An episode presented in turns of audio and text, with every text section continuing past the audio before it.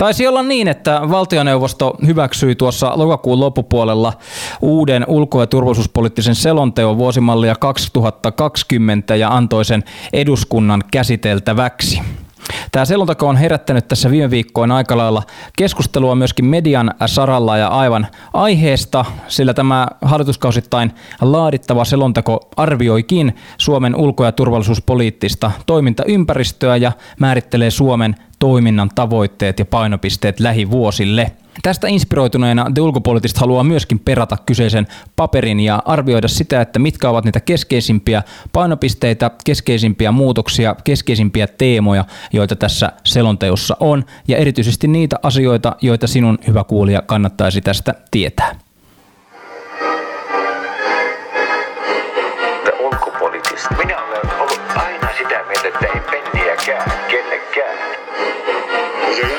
people of the world. Wir haben so vieles geschafft. Wir schaffen das. China. And we had the most beautiful piece of chocolate cake that you've ever seen. There is one message. Human rights are women's rights, and women's rights are human rights. Minullakin on sananvapaus. The ulkopoliittist. Parempaa ulkopoliittista keskustelua. Niin, tänään keskustellaan ulko- ja turvallisuuspoliittisesta selonteosta ja perataan sitä oikein kunnolla seuraavan 40, noin 40 minuutin aikana. Meillä on täällä studiossa kaksi ulkopoliittisen instituutin tutkijaa, Johanna Ketola ja Henri Vanhanen. Oikein paljon tervetuloa molemmille. Kiitos. Kiitos. Hyvä. Niin tosiaan tuossa lokakuun loppupuolella tämä selonteko nyt julkaistiin ja herättikin keskustelua mediassa. Ihan ansaitustikin määriteltiin Suomen ulko- ja turvallisuuspolitiikan niin kuin tähtäimiä tavoitteita ja ylipäätään niin kuin tulevien vuosien politiikkaa. Mikä tämän selonteon tarkoitus on, jos me haluttaisiin kiteyttää se vielä kertaalleen, Henri? No, mä sanoisin, että näiden selontekojen päätarkoitus on toimia signaalina siitä, mitkä on Suomen ulko- ja turvallisuuspolitiikan pääpainopisteet ja tämmöiset ylätason tavoitteet niin kotimaisille kuin ulkomaisille lukijoille, koska näillä selonteollahan ei varsinaisesti ole juridista sitovuutta, niin ne on, toimii ikään kuin tämmöisinä viestin, viestin viejinä. Ja onko se aina sen kuluvan ja istuvan hallituksen viesti vai onko se tällainen niin kuin ylihallituskautinen? Se on, sanoisin, että se on yhdistelmä, että totta kai jokainen hallitus haluaa siihen oman tämmöisen painopisteensä, mutta totta kai sit niissä myös on semmoinen kaiku pitkäjänteisyydestä Suomen ulko- ja turvallisuuspolitiikassa. Hmm. Ennen kuin mennään ihan erittelemään tätä kohta kohdalta, niin Johanna, sanotko, että mihin näissä yleensä niin otetaan kantaa? Otetaanko näissä kantaa kaikkiin mahdollisiin asioihin Suomen ulko- ja turvallisuuspolitiikkaan liittyen vai onko tässä joku tietty fokus? No kyllähän aika laaja-alaiselta tämä paketti vaikuttaa ja ö, mä ehkä enemmänkin niin kuin kuvailisin tätä tämmöisenä toimintaympäristön, toimintaympäristöä ö, kartoittavana kuvauksena kuin varsinaisesti minä strategisena ohjausasiakirjana. Ehkä tässä selonteossa tuodaan hyvin esille se, miten, varsinkin tässä selonteossa, miten tota, tämä kansainvälinen politiikka alkaa muistuttaa enemmän enemmän sellaista, miten sanoisi, kahden, kahden suurvallan välistä, välistä kilpailua, jossa tota, nimenomaan näiden suurvaltasuhteiden väliset muutokset alkaa ohjata pitkälti siitä, miten Suomen toimintaympäristö ja laajemminkin kansainvälinen politiikka tällä hetkellä muotoutuu. Et se on aika pitkälti alkaa olla näissä suomalaisissa arvioissa se, se toimintaympäristön kuvauksen lähtökohta. Mitä onko sulla Johanna tähän? No niin, että et oikeastaan mitä tuohon voisi lisätä on se, että tässähän määritellään tavoksi, tavoitteeksi vakaampi, ennakoitavampi ja turvallisempi maailma, että kukahan tästä voisi tavallaan olla myöskään, myöskään eri mieltä, että ö, se on kaiketi sitten se iso kysymys, että miten näihin tavoitteisiin päästään ja mikä sitten se Suomen rooli tässä suurvaltojen puristuksessa ikään kuin on. Ja, ja siihen sitten itse ainakin luen tätä ö, turvallisuuspoliittista selontekoa siitä näkökulmasta, että millä, miten niin kuin tässä haetaan sitä Suomen asemoitumista, että, että Suomi ei ikään kuin jää sitten niiden isojen suurvaltojen ylikävelemäksi. Joo, mä sanoisin, että toi on todella hyvä nosto, koska munkin nähdäkseni tässä selonteossa kuitenkaan ei ehkä, ehkä ihan suoraan sanota, että miten sitten Suomi asemoituu tässä tilanteessa. enemmänkin korostetaan jatkuvuutta ja sitä, miten Suomen ulkopolitiikan pitkä linja tätä, miten se näkyy tässä selonteossa, niin kyllä mä jossain määrin sitä vähän kyseenalaistan, että jos samaan aikaan sanotaan, että meidän tavoite, on jatkuvuus, ennakoitavuus, ja sitten taas selonteossa lukee aika suoraan, että Suomen turvallisuusympäristö, kansainvälinen politiikka ovat voimakkaassa muutoksessa, niin mitä se jatkuvuus tarkoittaa tämmöisissä olosuhteissa? Eli jatkuvuus on aina suhteellinen käsite, eli, eli siinä mielessä olisi hyvä päästä tarkemmin siihen kiinni, mitä se jatkuvuus on. Totta kai jotain jatkuvuutta on se, että Suomella on tietyt perusarvot, mitä Suomi ajaa, ja sitten tietysti nämä institutionaaliset ratkaisut, eli Suomi on EU-jäsen ja tiettyjen monien multilateraalien järjestöjen jäsen, mutta mitä se tarkoittaa tämmöisessä ympäristössä, mikä on voimakkaassa muutoksessa, mitä jatkuvuus silloin on? No voidaanko ajatella, että jatkuvuus on siitä 2016 vuoden selonteosta sitten, onko tämä seuraava askel portaikossa vai hyppy johonkin ihan uuteen? Niin, no siinä mielessä eihän, toki tässäkin sanottiin, ulkoministeri Haavisto sanoi, että tämä selonteko nojaa hyvin vahvasti siihen edellisen selonteon painopisteisiin, mikä varmasti pitää paikkansa, koska ei maailma nyt sillä tavalla ole muuttunut olennaisesti, että Suomen painopisteet ja tavo- tavoitteet olisi ehkä varmaan jotenkin muuttunut tässä. Mutta että kyllä mä näkisin, että kun olosuhteet muuttuu, niin kyllä silloin vähintäänkin tavoitteen asettelu muuttuu, että ei ehkä ne tavoitteet suoraan. Mm. No Johanna, vaikuttaako tässä, jos ajatellaan tätä sisältöä ja näitä päämääriä ja tätä alu, alun niin kuin muotoiluja, täällä sanotaan muun muassa näin, että Suomen ulko- ja turvallisuuspolitiikan arvopohjassa on keskeistä, keskeistä ihmisoikeuksien, oikeusvaltioperiaatteen, demokratian, rauhan, vapauden, yhdenvertaisuuden ja tasa-arvon edistäminen. Niin onko nämä sellaisia asioita, joita erityisesti tässä niin kuin SDP-vetoisessa hallituksessa nostetaan esille vai olisivatko, olisivatko nämä täällä muutenkin? Joo, että musta oli kiinnostavaa tuossa eduskunnan lähetekeskustelussa, missä tästä jo eduskuntapuolueet avasi keskustelua, se, että ähm, oppositio kehui tätä selontekoa ideologiseksi. Ja, tota, ja siitä näkökulmasta niin voisi jopa pitää tätä, näitä tekstivalintoja ja näitä muotoiluja, ne ei sinänsä ole niin kuin mun mielestä mitenkään muuttanut tätä pitkäjänteistä Suomen ulko- ja turvallisuuspolitiikan linjaa, mutta ne, niin kuin, koska ne saadaan näkyvimmin nyt esiin siellä sel- selonteossa, niin kyllä se ulko- ja turvallisuuspolitiikassa nämä sanat on, on ikään kuin tekoja, ja sitten se ideologisuushan on tavallaan hyvä asia, että se kertoo siitä, että tämä hallitus on saanut jätettyä tällaisen oman puumerkkinsä nyt sitten meidän selontekojen historiaan. Mm, mitä ajatuksia Henrik sun tähän? No aika lailla samaa mieltä, mitä, mitä Johanna siitä, että kyllä mä näkisin tämän, jos tätä selontekoa tarkastellaan poliittisena asiakirjana, niin mä näkisin, että se on siinä mielessä onnistunut, koska sinne on saatu se oma painotus, mikä nimenomaan nousi nyt hallitusohjelmasta, eli tämä arvopohjaisuus, ihmisoikeudet, ilmastonmuutos. Ja se on tehty tavalla, mikä ei ainakaan mun tulkinnan mukaan mitenkään vähennä sitä tosiasiaa, että meillä on vaikea toimintaympäristö. Eli tässä ei tehdä niin sanotusti on painotuseroja toimintaympäristön tai ns. tämmöisen niin kuin realistisen tulkinnan kustannuksia siitä, mitä, miltä maailma just nyt näyttää. No miten sitten, jos ajatellaan tätä, tätä niin kuin projua sellaisena yhden totuuden paperina, ja, ja jos mietitään tätä, tätä lähetekeskustelua ja, ja tällaista niin kuin, kuinka paljon tätä nyt voikaan kritisoida ajattelua, niin, niin, niin on, onko näissä selonteoissa, ulko- ja turvallisuuspoliittisissa selonteoissa on tietty haaste, että kuitenkin kaikki nämä loppupeleissä allekirjoittaa? Niin, kyllä mä itse ainakin niin kuin näkisin, tai luen tätä keskustelua Suomen ulko- ja turvallisuuspolitiikasta niin, että ää, kyllä tässä on hyvin vahva tämmöinen yksimielisyyden ja konsensuksen paine. Ja, ja se sitten nämä selontekokeskustelut ehkä sitten heijastaa sitä, sitä meidän yhdenmukaisuutta, että tuossa lähetekeskustelussa tuli hyvin esiin se, että eri eduskuntapuolueissa ollaan sitä, mieltä, että Suomella ei ikään kuin ole varaa erimielisyyteen tai eripuraisuuteen. Niin, jos ajatellaan näitä selontekoja ihan pelkästään niiden valmisteluprosessin näkökulmasta, niin nehän on hyvin tämmöisiä useamman eri ministeriön, siellä on ulkoministeriö, puolustusministeriö tasavallan presidentin kansliaa, jonka lisäksi tota, siinä valmistelussa on mukana tämä parlamentaarinen seurantaryhmä eduskunnassa, joka saa tietoa tästä selontelun valmisteluvaiheesta.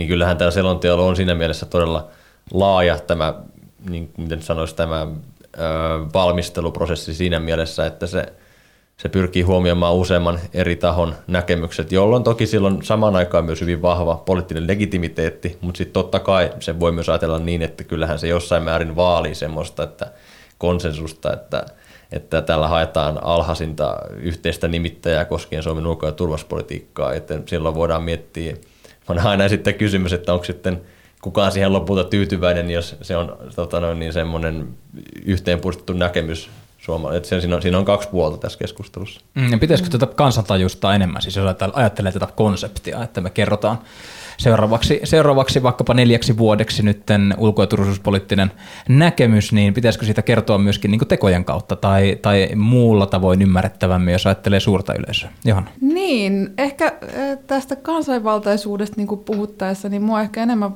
kiinnostaisi se, se kesku, sen keskustelun niin kuin tuominen tiedettäväksi, että mitkä nämä eroavaisuudet ylipäätään sitten eduskuntapuolueiden välillä ehkä on. Että tämmöisen niin kuin keskustelu, mikä jää ehkä sinne kabinetteihin, niin sen tuominen ikään kuin vähän julkiseksi ja, ja pois niiden suljettujen ovien takaa. Että, että siinä ehkä tehtäisiin semmoinen yksi, yksi kansanvaltaisuutta palveleva teko. Joo, kyllä se totta on, että selonteot jättää alleen erot puolueiden välillä koskien ulko- ja turvallisuuspolitiikkaa. Se on ihan selvä asia.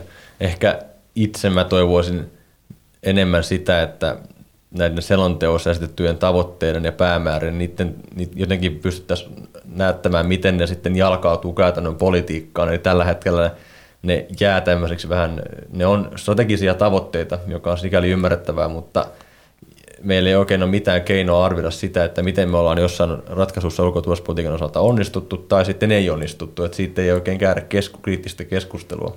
No jos pitäisi kiteyttää, niin onko tämä teidän mielestä toimiva konsepti? Mun mielestä se on sikäli toimiva konsepti, että kyllähän me, mun mielestä on hyvä, että Suomella on joku keino viestiä niitä sen tämmöisiä strategisia tavoitteita ja ylipäätänsä tämmöisiä niin kuin päämääriä sen kansainvälisessä toiminnassa, jota sitten tota, muut voivat tulkita ja sitten taas toisaalta – on ihan hyvä, että me pyritään kuvaamaan meidän toimintaympäristöä sitten myös ihan siis, jos ajatellaan kansalliskeskustelun käyttöön, politiikkojen käyttöön, virkamiesten käyttöön. Mutta niin kuin mä sanoin tuossa aikaisemmin, niin kyllä mä toivoisin, että meillä olisi myös jotain keinoja arvioida, mikä sen selonteon ohjaava merkitys on, koska tällä hetkellä mä tiedän, että sille juridista velvoittavaa roolia, jolloin sen, sen ohjaavuus on jossain määrin myös kyseenalainen, että miten, miten sitten niitä katsotaan, että se jalkautuu se se tavoite politiikaksi. Joo, mä oon tosta, tosta kyllä Henrin kanssa raivoikkaan samaa mieltä, että et, et, tulisi miettiä sitä, että miten tosiaan tämän toimeenpano arvioidaan ja sitten pystyä jollain tavalla jalkauttamaan näitä tavo- tavoitteisiin vieviä toimenpiteitä sinne toimijoiden tasolle. Että tietenkin niin kuin yksi sellainen kiinnostava kysymys tässä on nämä toimivaltasuhteet, että esimerkiksi jos tässä on ollut niin kuin tasavallan presidentin kanslia mukana ja erilaiset ministeriöt ja, ja tietenkin ulko, ulkoministeriö siellä niin kuin ohjaus ää, niin kuin driving seatillä, mutta tota, et miten, miten nämä sitten nämä eri tavoitteet ja eri asiat, mitä on tärkeitä, niin jalkautetaan näiden niin kuin toimijoiden tasolla, että mikä, mikä on kenenkäkin rooli ja, ja miten sitten ne niin kuin se roolinsa toteuttaa. Et siinä niinku on ehkä jo, jonkinnäköistä niinku kehittämistä vielä, mutta sitten tietenkin niinku voi kysyä niinku sitä, että et onko tämä ulko- ja turvallisuuspoliittinen selonteko, niinku, kuuluisiko tämän olla ainoa ikään kuin tällainen niinku raportti, että et, olisiko niinku meillä mahdollisuutta esimerkiksi tehdä jonkinnäköisiä mm, varjoraportteja. Mehän ollaan itse niin kuin tutkijoita ja, ja tutkijakunnassa voisi olla jonkinnäköistä osaamista ja niin kuin näkemyksiä siihen, että miten tällaista raporttia ehkä koostettaisiin toisista näkökulmista, tai sitten tota, miettii jonkinnäköistä tällaista eri viranomaisten yhteistyönä tekemää ö, skenaarioraporttia, missä voisi olla myöskin tutkijoita mukana, missä katsottaisiin vähän niin kuin tarkemmin sitä, että tässä niin kuin tuossa aluksi ennen, ennen tätä nauhoitusta kerroin, että tässä raportissa mainitaan 53 kertaa, että joku asia on tärkeä, niin mikä tämä eri asioiden niin kuin tärkeyshierarkia on ja mitkä voisi olla esimerkiksi tota, sitten näitä todennäköisyyksiä erilaisille skenaarioille, että jos puhutaan siitä, että meidän lähialueella on epävakautta, niin mitä se epävakaus on ja miten todennäköistä on, että se lisääntyy vielä tästä entisestään ja mit, mitkä ne konkreettiset asiat on, mitä voi tapahtua ja sitten miten niihin reagoidaan. Että tämmöinen konkretia, konkretia olisi kyllä paikallaan, mutta sen ei välttämättä tarvitse olla tämän raportin se paikka, vaan se voitaisiin tehdä jossain toisessakin asiakirjassa, mikä ei tarvitse välttämättä olla virallinenkaan. Kuuntelet tällä hetkellä The Ulkopoliittisten podcastia. Meillä on täällä studiossa vieraana Johanna Ketola ja Henri Vanhanen, molemmat tutkijoita ulkopoliittisesta instituutista. No hypätään hieman eteenpäin ja katsotaan tätä prujua, niin, niin tota, otsikko on seuraavanlainen. Suurvaltakilpailun leimaama toimintaympäristö. Miten tällä niin nyt käytännössä tarkoitetaan? Mun ymmärtääkseni mitä selontekoa lukee, niin sillä viitataan nimenomaan siihen, mitä, miten Yhdysvaltain ja Kiinan välisissä suhteissa alkaa olla tämmöinen kilpailuasetelma vahvemmin. Että jos katsotaan jo aikaisemmin taaksepäin, niin Obaman kaudella ruvettiin tunnistamaan, että, että Kiina ei ehkä välttämättä sittenkään kehity semmoisessa kumppanissa kuin mitä sitä oli toivottu, vaikka se pääsi mukaan näihin kansainvälisiin järjestöihin, kuten VTOhon ja nyt taas sitten Trumpin kaudella selvästi on menty semmoiseen, tai mentiin semmoisen asetelmaan, jossa Kiina nähtiin yhä selkeästi, se nimettiin kilpailijaksi Yhdysvalloille. Eli ikään kuin tämmöinen järjestelmätason kilpailija, joka haastaa Yhdysvaltojen intressejä ihan niin taloudessa kuin turvallisuudessa ihan globaalisti.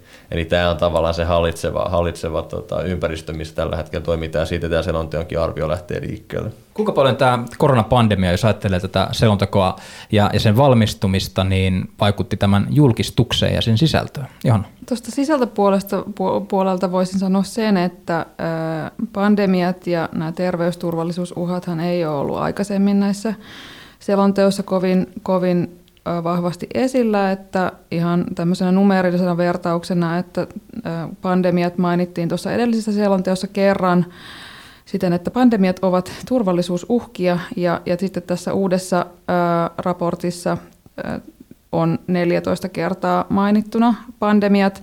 Ja siitä on myöskin niin kuin oma kappaleensa, minkä mä ymmärrän ihan hyvin, että, että sille oli tietynlainen ää, paine saada tällainen, tällainen ö, osa tuonne ulko- ja turvallisuuspolitiikan selontekoon tällaisessa nykytilanteessa, mutta sinänsä niin kuin sisällön puolesta mun nähdäkseni siinä ei hirveästi ollut mitään semmoista niinku uutta, että siinä todetaan, todetaan niitä samoja asioita kuin muissa asiakirjoissa on, että et, et Suomi tukee WHOta ja, ja erilaisissa niinku turva, terveysturvallisuus monikeskisissä järjestöissä on aktiivisena, että et sinänsä niinku sisällöllisesti ei ole mitään yllättävää, mutta, mutta se, että tämä asia mainitaan on tietenkin yksi, yksi huomionarvoinen asia.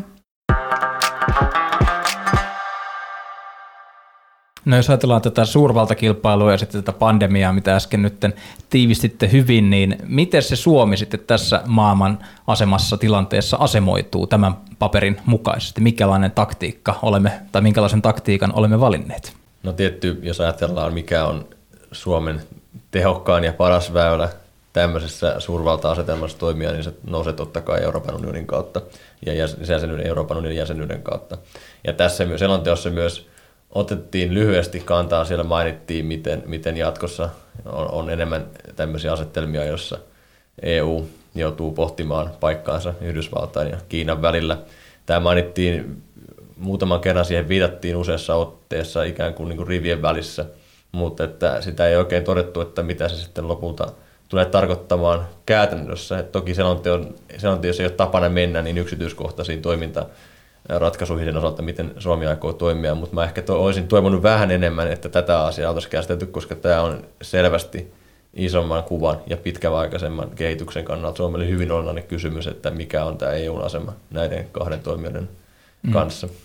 Joo, tota, itse kiinnitin ehkä huomiota siihen, että siinä mainittiin tämä meidän ö, hybridiosaamiskeskus ja tämä kyberturvallisuus on yksi sellainen ala, mikä, mikä erityisesti tällä hetkellä erottaa suurvaltoja, se ei, se ei, yhdistä, mutta tämä on semmoinen teema, missä suomalaisella osaamisella ää, voisi olla semmoinen mahdollisuus ää, toimia jonkinnäköisenä sillanrakentajana tai ainakin niin kuin, osapuolten kantoja yhteen tuovana niin kuin, asiana ja sitten sitä, sitä kautta luoda Suomelle omaa profiilia ja sitten luoda mahdollisuuksia sille, että Suomi pääsisi näiden isojen pelaajien pöytiin. Että tämä on vähän siis tavallaan allegorinen sille, mitä Suomi teki tuossa kylmän sodan aikaan ydinase rajoitusten puolella ja siitä niin kuin osaamista kehi- kehittämällä omaa tek- teknistä osaamista tarjoamalla muun muassa IAEAlle, niin mä jotenkin näkisin, että tässä olisi tämmöinen, tämmöinen niin päivitys tähän meidän ydinase kontrolliin, kontribuutioon. Niin oikeastaan tässä, tässä kun tätä ollaan, ollaan lukaistu, niin ainakin itselle tulee sellainen olo, että tähän on laitettu varmasti jokaisen ulkoministeriön osaston jonkinnäköinen kappale. Ja tietyllä tavalla tässä niin kuin listataan, että, että liikutaan asevalvonnassa, puhutaan VTOsta, kauppasuhteista ja sitten mennäänkin, mennäänkin kehitys, kehityspolitiikkaan ja, ja vaikkapa tota, maahanmuutteemoihin, niin Onko tämä teistä hyvä tapa käydä läpi tällä täällä tietyllä tavalla niin kuin ripotellen lyhyet, kon, lyhyet tällaiset kappaleet joka osiosta ja, ja sitten tota, mennään vaan eteenpäin? No ehkä jossain määrin tämmöisessä selonteossa on pakko myös menetellä näin, että halutaan tuoda niitä keskeisiä aikamme kysymyksiä ja tärkeitä asioita, mihin Suomen pitäisi muodostaa kanta tai jollain tavalla pyrkiä vaikuttamaan.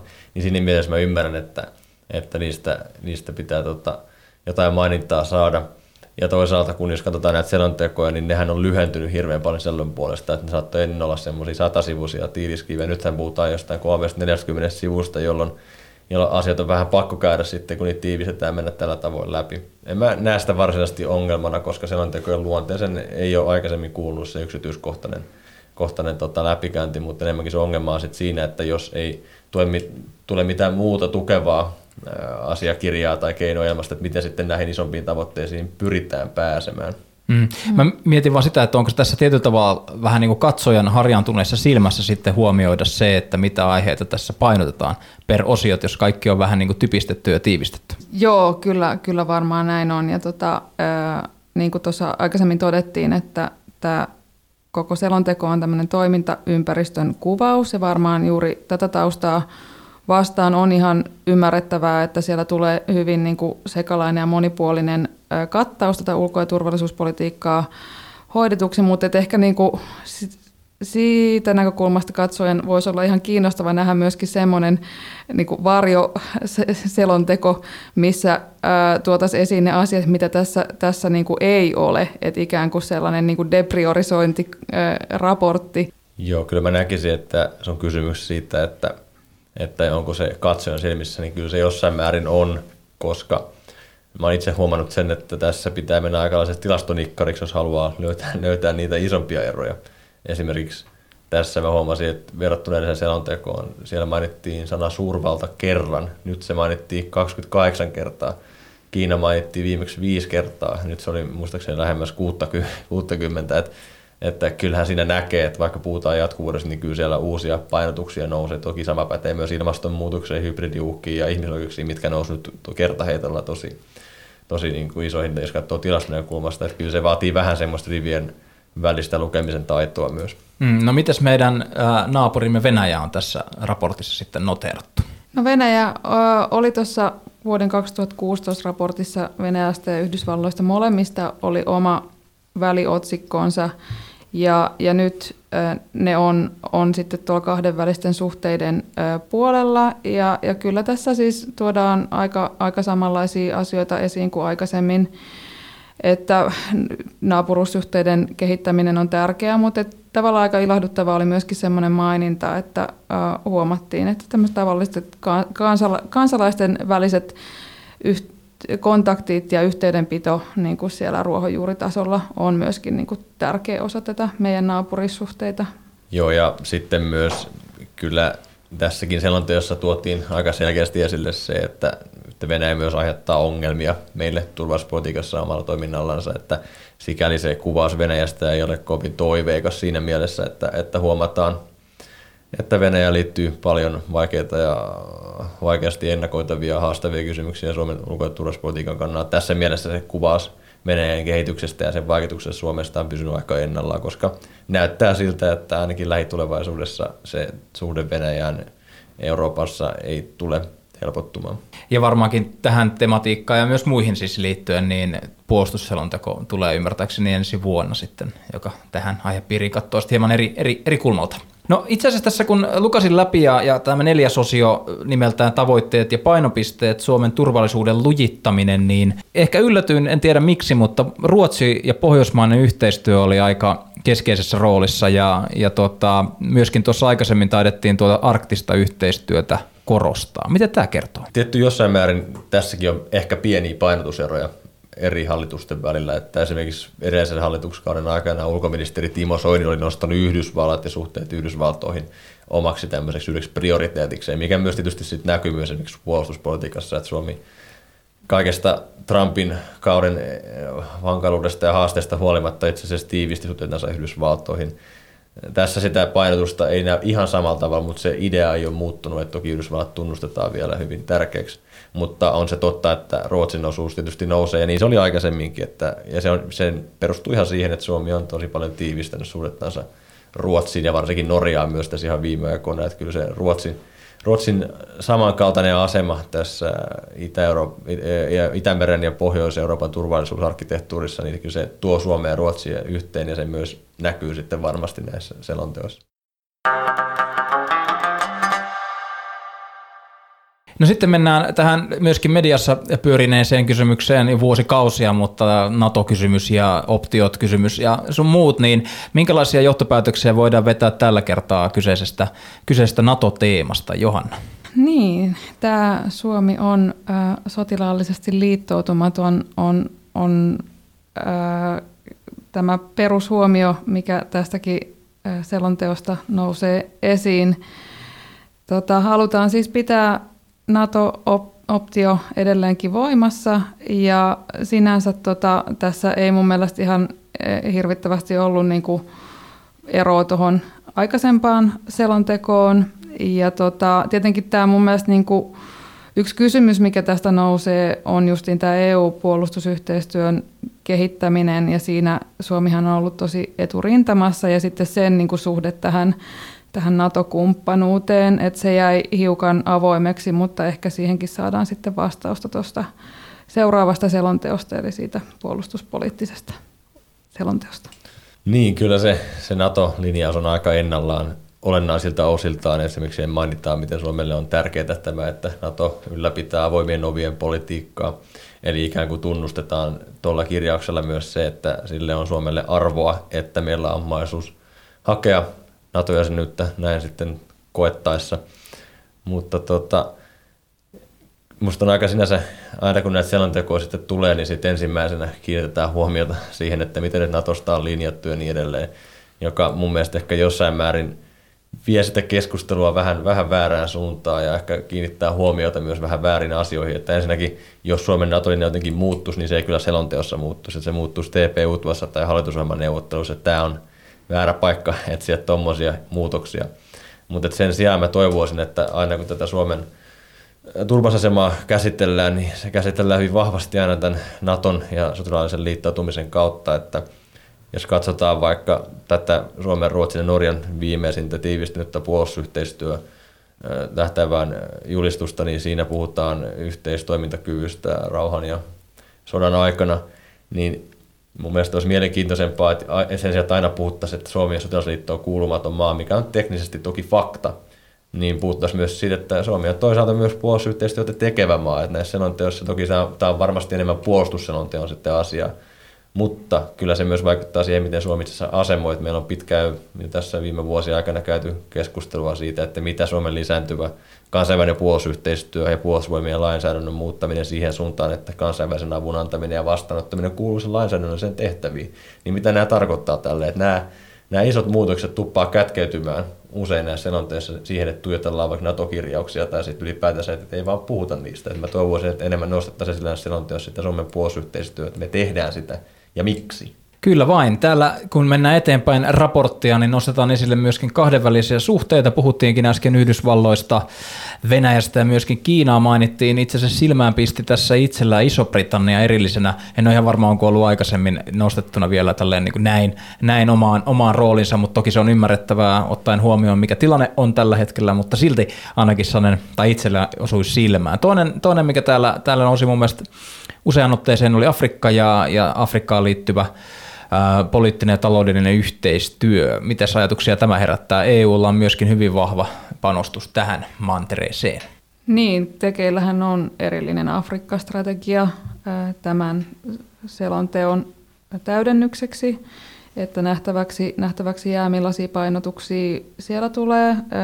Tuossahan mainitaan useampaan kertaan, että afrikkalaiset maat tulee olemaan Suomen kehityspolitiikan prioriteettimaita jatkossakin, että siinä, siinä puolella ei ole odotettavissa suuria muutoksia, mutta että on se tavallaan ihan kiinnostavaa kyllä tota, tämä EUn Afrikka-keskustelu ja se fakta, että meillä on Jutta Urpilainen siellä näistä EUn kumppanuuksista vastaavana komissaarina, niin olisin ehkä odottanut, että tässäkin olisi ollut vahvemmin sitten tätä, tätä painotusta, mutta, mutta nähtäväksi jää siis, että e, millainen asiakirja sieltä on vielä tulossa. Että Afrikan merkityshän on tosi iso Euroopalle. Se on korostunut erityisesti tämän maahanmuuttokriisin yhteydessä, mutta että sitten ehkä vähän varjoon on jäänyt ne Afrikan mahdollisuudet myöskin Euroopalle ja, ja Suomelle. Että siellähän on ollut valtavaa talouskasvuakin erilaisissa ö, maissa ja, ja isoja mahdollisuuksia muutenkin. Ja, tota, ja toivotaan, että ne sitten tulee tuossa Afrikka-strategian puolilla näkyviin. Niin, tässä kun jatketaan eteenpäin, niin on mainintaa myöskin vahvasta kriisinsietokyvystä, eli jälleen puhutaan resilienssistä. Tuntuu aika ajoin siltä, että tässä ihan varmaan syystäkin ja hyvä niin, niin on tulossa tällainen Finland-brand-asia, tämä kokonaisturvallisuus ja siihen liittyvä tällainen sietokyky. Mitäs ajatuksia tämä hybridivaikuttaminen ja siihen, siitä, ää, siihen liittyvät kirjaukset tässä, tässä herättävät?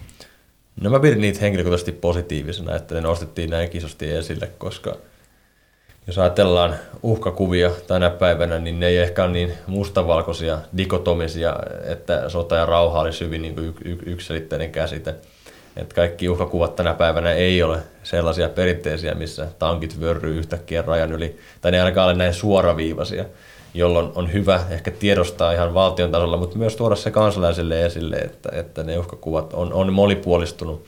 Ja ne tuntuu nimenomaan konkretisoituvan näissä avoimissa yhteiskunnissa, jossa on sananvapautta, on tota, tätä kokoontumisvapauksia ja kaikkia tällaisia asioita, mitkä tavallaan mahdollistaa sen, että niitä voidaan myös sitten pahimmillaan väärinkäyttää. Esimerkiksi tämmöiset tota, valeuutiset ja sen kautta tämmöisen eri pura ja paniikin lietsominen yhteiskuntiin, niin, niin eihän se sinänsä ole laitonta sanoa asioita, mitkä ei välttämättä pidä myöskään totta, mutta tässä tapauksessa ne voidaan sitten, niitä on vaikea lähteä suitsimaan, koska sitten se saattaisi tapahtua sitten avoimuuden kustannuksella, niin siinä mielessä nämä on tosi mielenkiintoisia kysymyksiä ja mä olen erittäin tyytyväinen, että ne on nostettu esille, esille näin isosti, koska se tuntuu, että se valtioiden välinen, välinen haaste, mitä ne toisillensa nyt luo ja esittää, niin ne tapahtuu hyvin monissa eri muodossa.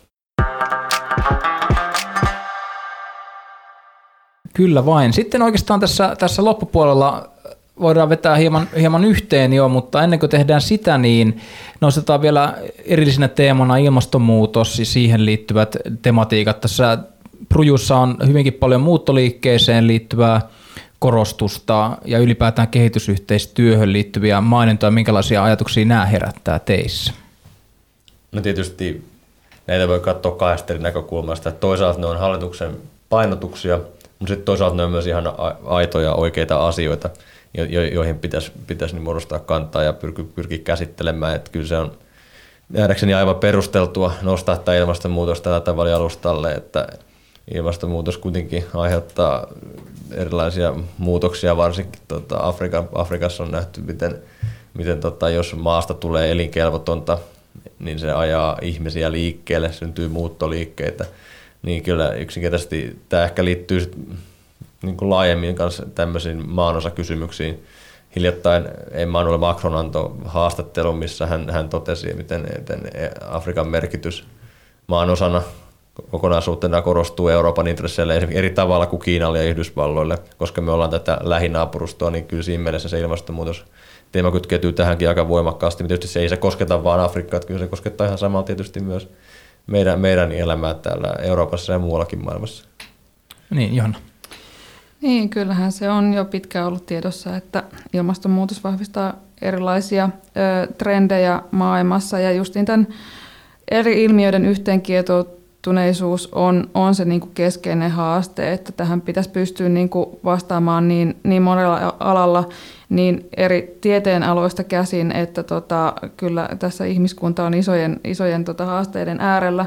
Mutta sama, samoin tuossa niin pandemiaturvallisuusosastolla on, on kysymys niin kuin myöskin hyvin niin kuin monialaisesta ilmiöstä. Ja tota, itse asiassa mä siinä niin kuin tavallaan tyytyväinen siihen, että tässä meidänkin ulko- ja turvallisuuspoliittisessa selonteossa ei ole pyritty ikään kuin, niin kuin turvallistamaan sitten tätä teemaa, että tämähän on niinku riski, että kun tuodaan tämmöisiä niinku uudenlaisia elementtejä tai uudeksi miellettyjä elementtejä tällaiseen niinku turvallisuuskeskusteluun, niin sitten niitä sieltä yritetään ikään kuin vivuttaa semmoiselle asiantuntijuuden tai politiikan alalle, missä sitten tämä läpinäkyvyys ehkä, ehkä kärsii, niin tätä, tähän ei olla nyt menty ja se on mun mielestä myöskin ihan hyvä asia. No jos me ajatellaan mielestänne kiinnostavimpia nostoja olette tässä ansiokkaasti näitä tehneet, mutta ehkä, ehkä tällainen kysymys, joka liittyy tähän sisältöön, mikä ei vielä itseäni askarruttamaan, niin tässä on todella paljon erilaisia teemoja huomioitu ja varmaankin kaikista ollaan pyritty saamaan jonkinlainen rivi, rivi kuitenkin. Mutta kysyn silti tämän kysymyksen, niin onko teidän mielestä jokin teema jäänyt tässä katveeseen tai vähälle huomiolle? Mikä se voisi olla? No en mä teemana oikein osaa suoraan nimetä mitään sellaista, että ehkä tässä niin kuin, ö, pikemminkin vähän kysymyksiä herää tästä ajotuksesta ja sitten näistä itse tavoitteesta. Eli ajatuksesta sen verran, että, että tähän tuli ennen noita Yhdysvaltojen presidentinvaalien tuloksia, niin mä vaan mietin niin kuin sitä, että koska nämä transatlanttiset suhteet ja tämä Yhdysvaltojen asema ylipäätään tämän liberaalin maailman johtajana on yhä tunnustettu, niin, niin miksi tätä selontekoa ei sitten kirjoitettu loppuun siinä vaiheessa, kun tämä vaalien tulos olisi selventynyt ja meillä olisi vähän paremmat suuntaviivat siihen, että mitä siellä Yhdysvalloissa seuraavat vuodet sitten ehkä tapahtuu. Ja sitten toinen kysymys liittyy näihin tavoitteisiin, eli tämä vakaampaan, ennakoitavampaan ja turvallisempaan maailmaan, niin onhan, onhan nämä tavoitteet ihan, ihan mittavia. Ja niin kuin tuossa aikaisemminkin on jo ö, todettu, niin tarvittaisiin jonkinnäköistä tämmöistä konkreettisempaa selvitystä siitä, että et, ö, miten tällainen maailma sitten Suomen näkökulmasta rakentuu ja mikä se Suomen rooli tässä on konkreettisesti. Joo, mulla on ehkä tämä nimenomaan just tuo jälki, jälkimmäinen, mitä, mitä Johanna sanoi, että se tavoitteen asettelu sen osalta, että miltä tämä maailma maasti tulee näyttämään lähivuosina ja tulevaisuudessa, että kyllä me nähdään ihan selkeästi tämmöistä jonkinlaista kaksinapaistumista Kiinan ja Yhdysvaltain välillä. Ja silloin se tavallaan just se EU-asetelma tässä keskellä ja Suomi osana EUta, niin jos katsotaan vaikka, että mitä Euroopassa, mitä, minkälaista keskustelua käydään, niin Saksassa ja Ranskassa ja varsinkin Ranskassa presidentin Macronin toimesta käydään aika laajaa keskustelua siitä, että mitkä ne Euroopan heikkoudet ja mahdollisuudet tässä nykyisessä kansainvälisessä järjestelmässä on. Ja mä ehkä toivoisin, että me Suomessakin, totta kai Suomi ei ole Ranska, Suomi ei, ei voi puhua Ranskan suulla eikä Ranskan resursseilla, eikä Suomen ja Ranskan intressit ole aina yhteneväiset, mutta – se idea on mun mielestä ihan, ihan niin kuin oikea, että meidän pitäisi kuitenkin koittaa nähdä, mitkä ne meidän omat intressit on, että se tapa hahmottaa tätä Eurooppaa pelkästään tämmöisen transatlanttisen liiton kautta. Se on edelleen aivan keskeinen osa sitä ja tulee olemaan ne suhteet Yhdysvaltoihin keskeinen osa sitä, miten Eurooppa tässä maailmassa ja Suomi osasta kykenee toimimaan, mutta meillä on myös keskenään eroavia intressejä ja asioita, joita Eurooppa, eurooppalaisena pitää pystyä puolustamaan. Joten mun mielestä meidän pitäisi päästä Suomessa paljon – syvällisemmin kiinni tähän keskusteluun. Kiitos paljon teille molemmille tästä haastattelusta. Loistavaa. Kiitos. Kiitos.